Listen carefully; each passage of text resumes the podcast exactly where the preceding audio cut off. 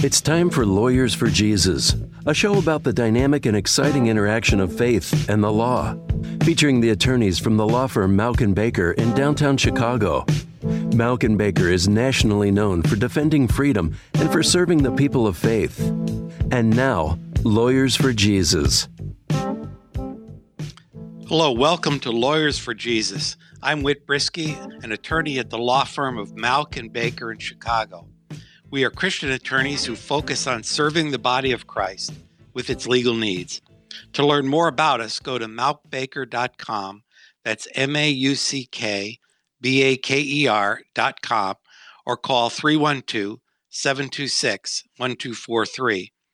Today, I will be speaking with Natt Gantt, Professor and Associate Dean of Academic Affairs, as well as the co director of the Center for Ethical Formation and Legal Education Reform at Regent University School of Law.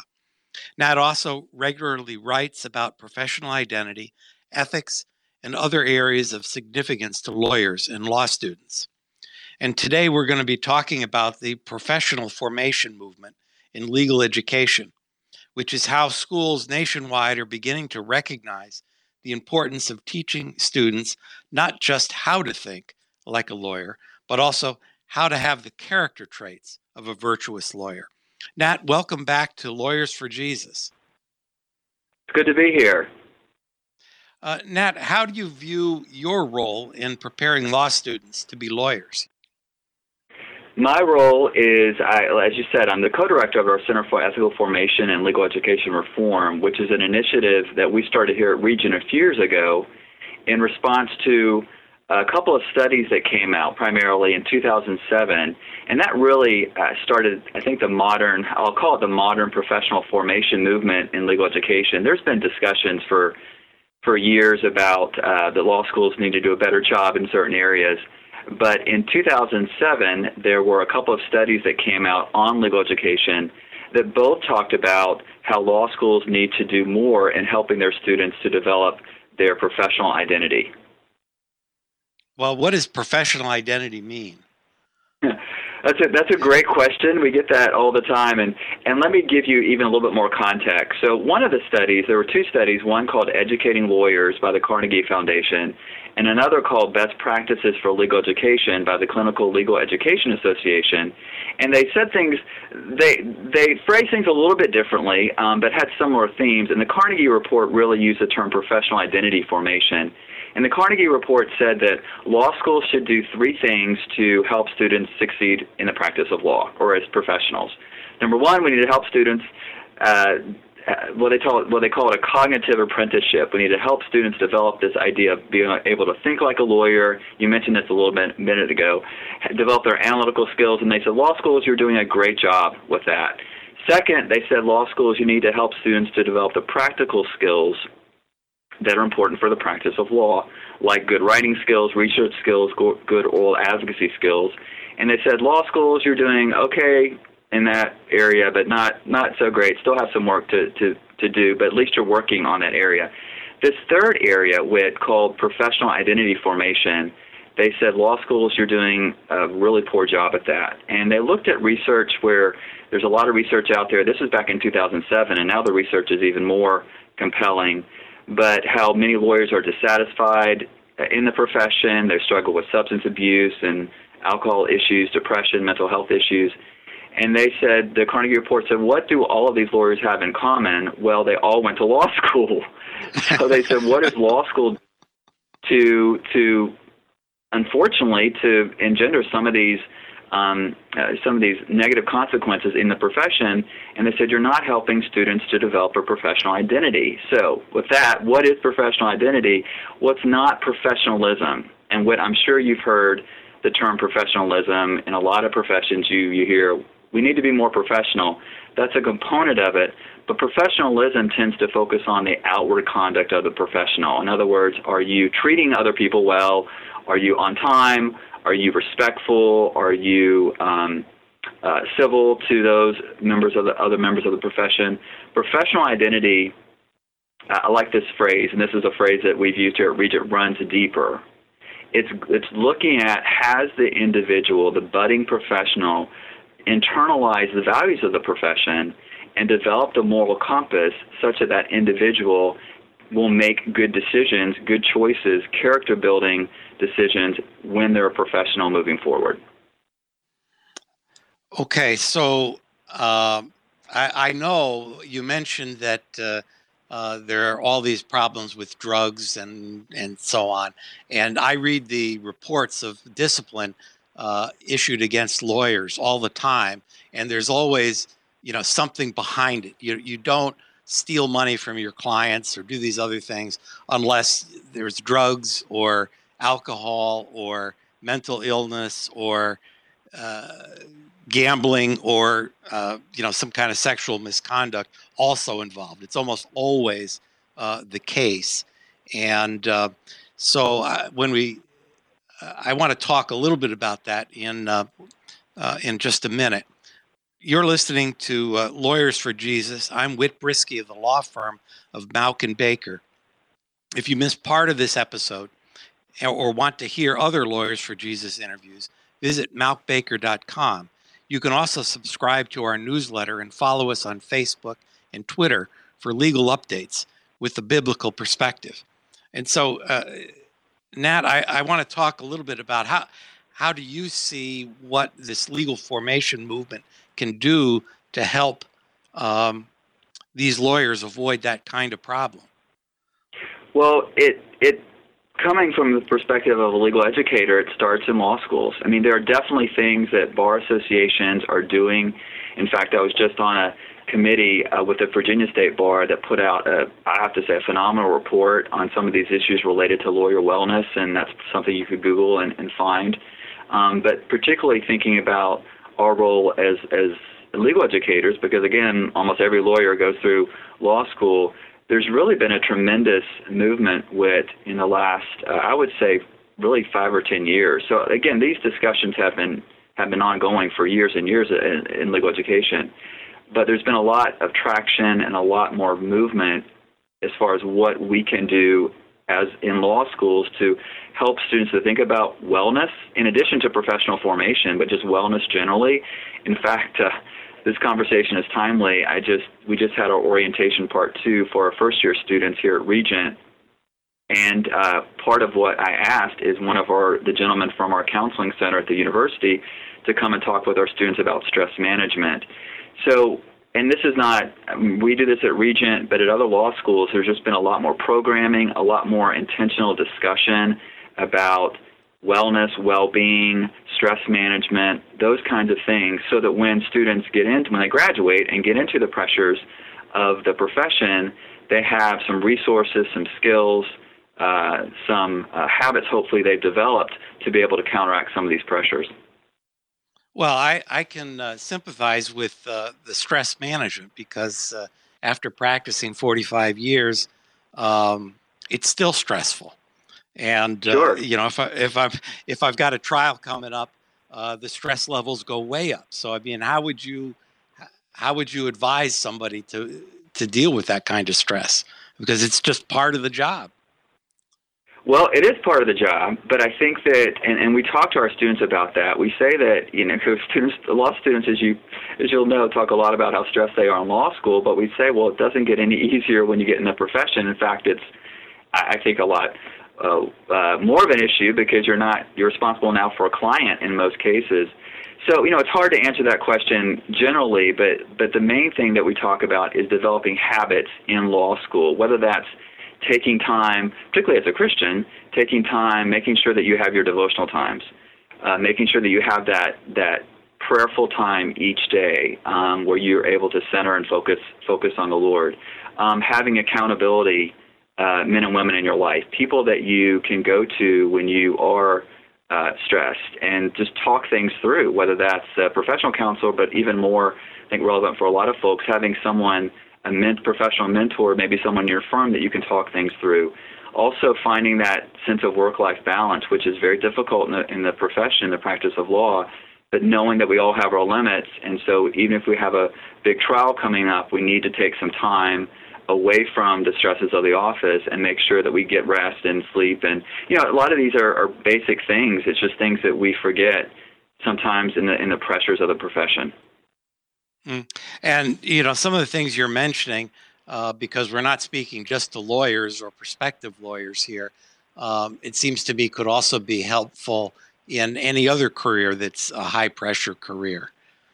Absolutely, absolutely. And again, these are things that when I have when I have uh, folks come in and talk about stress management, um, some of the tips aren't aren't revelatory, but these are one of the these are the kinds of things that I think we just need to be reminded of. Um, uh, really, from a broad perspective, right? I mean, life can be can be stressful, and so just when you add on top of that the the pressures of client responsibilities and those kinds of things, and I think too, I, I will add that the legal profession tends to uh, be very externally motivating, mean, meaning that we tend to reward, and this is true in other professions, but I think legal profession is even more so. We tend to reward external successes, successes on behalf of our clients, money, professional success, and so those things can put a lot of pressure on lawyers to succeed, to achieve a certain milestone or a certain objective criterion, and that if you, if you have all that pressure, that causes you maybe to get less sleep or not to eat as well or not to have that mentor that accountability accountability person that you can talk to about your concerns. Yeah, that's that's certainly true, and uh, uh, it's something we we as lawyers need to work on. Coming up, we'll talk further with Natt Gantt, co-director of the Center for Ethical Formation and Legal Education Reform at Regent School of Law, about the changes being made to adequately prepare future lawyers. I'm Whit Brisky, and this is Lawyers for Jesus.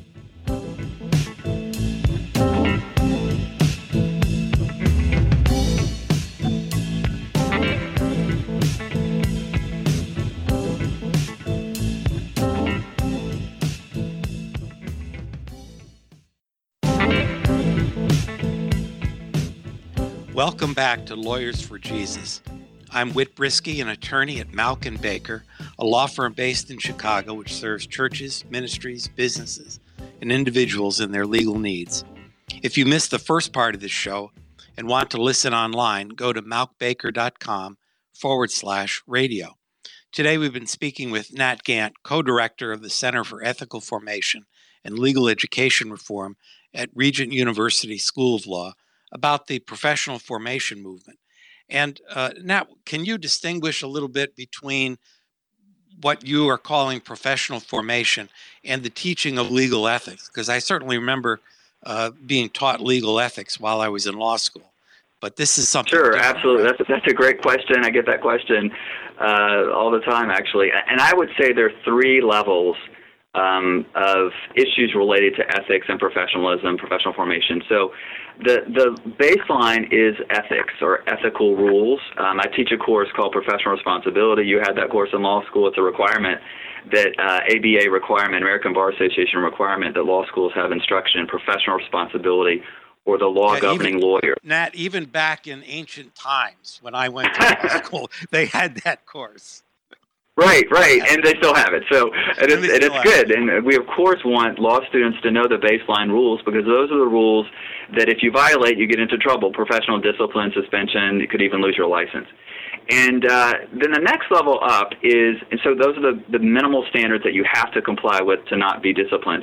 The next level up, I would say, is the professionalism standards that I was mentioning a little bit earlier. Those are the aspirational standards that say we would like lawyers to to treat people well, be respectful, um, be on time, uh, things that are again aspirational, not a requirement, but but good things. And then this this third level, I would say, relates to professional formation, which are what are the values, the professional values, and the internalization of those values that we want um, students and lawyers to to adhere to. So again, you can follow rules or you can even be on time and be nice, but the professional identity formation is challenging us as law students and lawyers to internalize those values so that the good conduct is an outgrowth of our internal moral compass.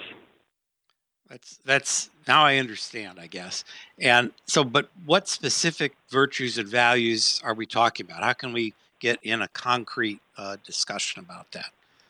Sure. Well, as you can imagine, the, the list varies a little bit. Um, But uh, a colleague of mine, Ben Madison here at Regent, another professor, we've written in this area a fair amount, different articles, and actually we wrote a chapter in the book that was a follow up to the Best Practices of Legal Education book that I mentioned a little bit ago. And we identified eight institutional professional values. Um, these are, would be would, these would resonate for us as, as Christians, but they're broadly institutional values. And I'll just uh, just read through them: integrity, uh, being true to ourselves, uh, honesty, diligence or excellence, fairness, seeking justice and truth, courage and honor, wisdom and judgment, compassion, service, and respect for others, and then balance. So those are the eight values that we've identified as important for professionals. And so at Regent, we talk about how can our students develop or internalize those values to help them succeed and be satisfied and content as lawyers. Well, that I could recognize, I think, every one of those uh, virtues and values that you mentioned from one part of Scripture for another. You, you look in a lot of them will be in the Ten Commandments and or Paul's letters or you know the Gospels. They're all over the place, right?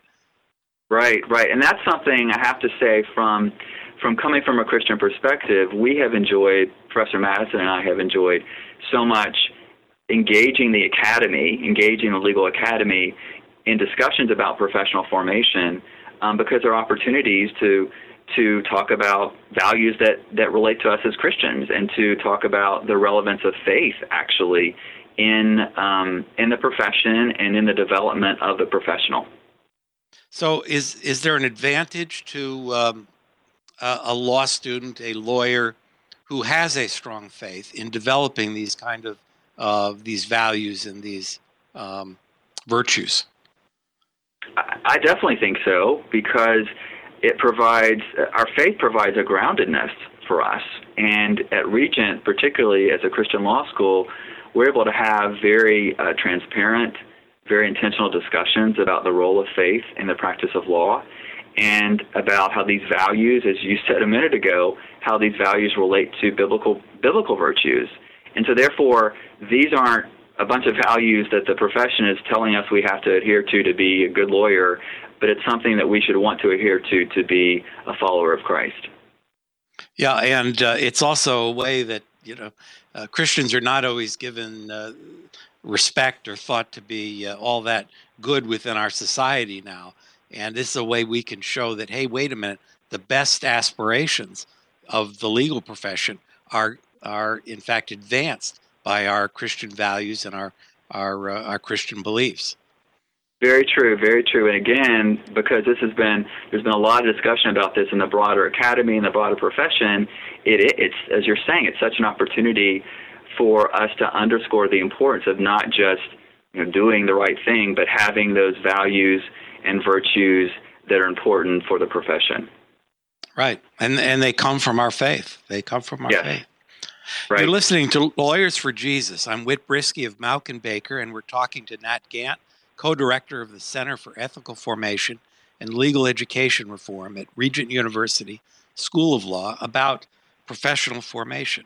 And uh, you mentioned, and I want to emphasize, that Regent University is a Christian uh, law school, and uh, there are a few around the country, and we've had uh, uh, multiple associates uh, work for us, and we've been happy with all of our associates who have come from Regent.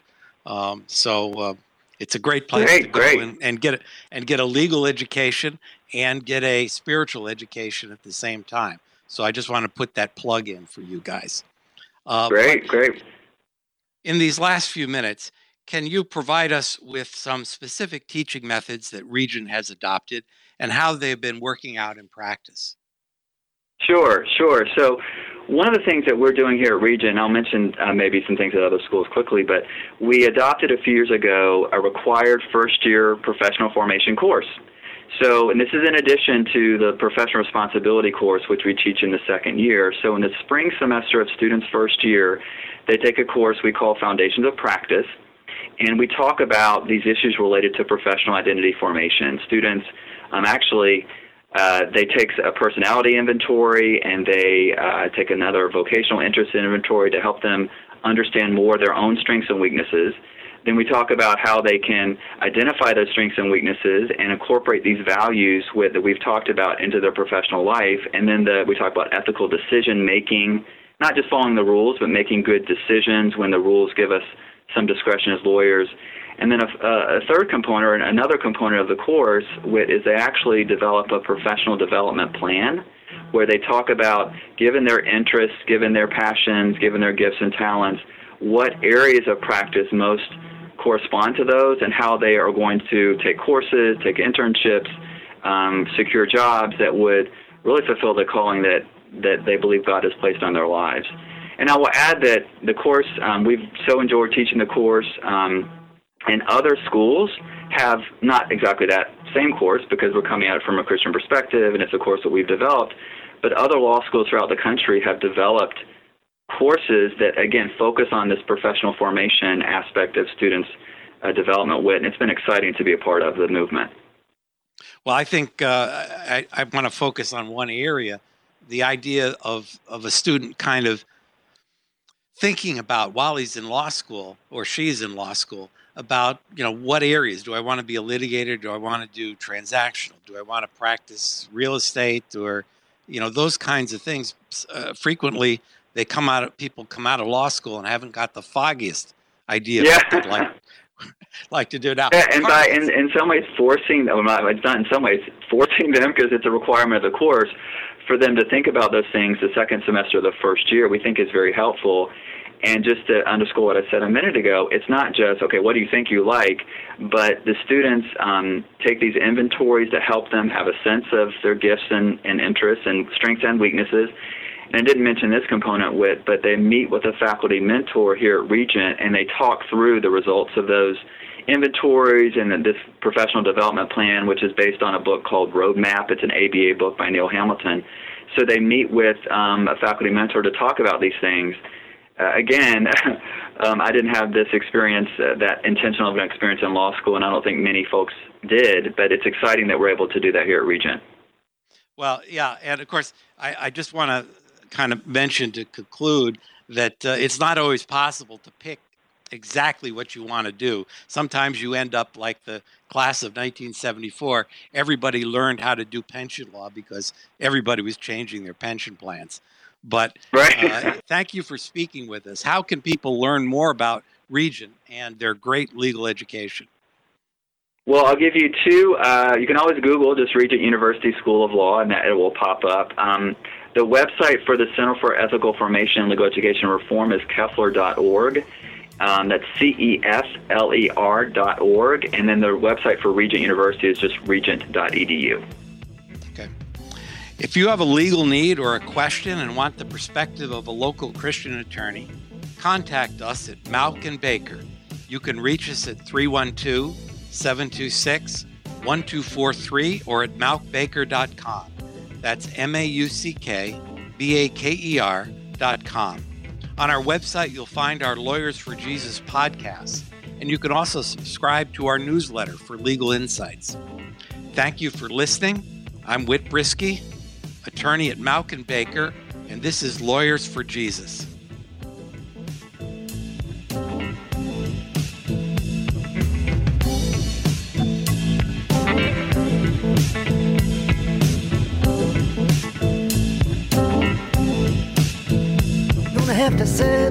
Somebody. Yes, indeed, you're gonna have to serve somebody.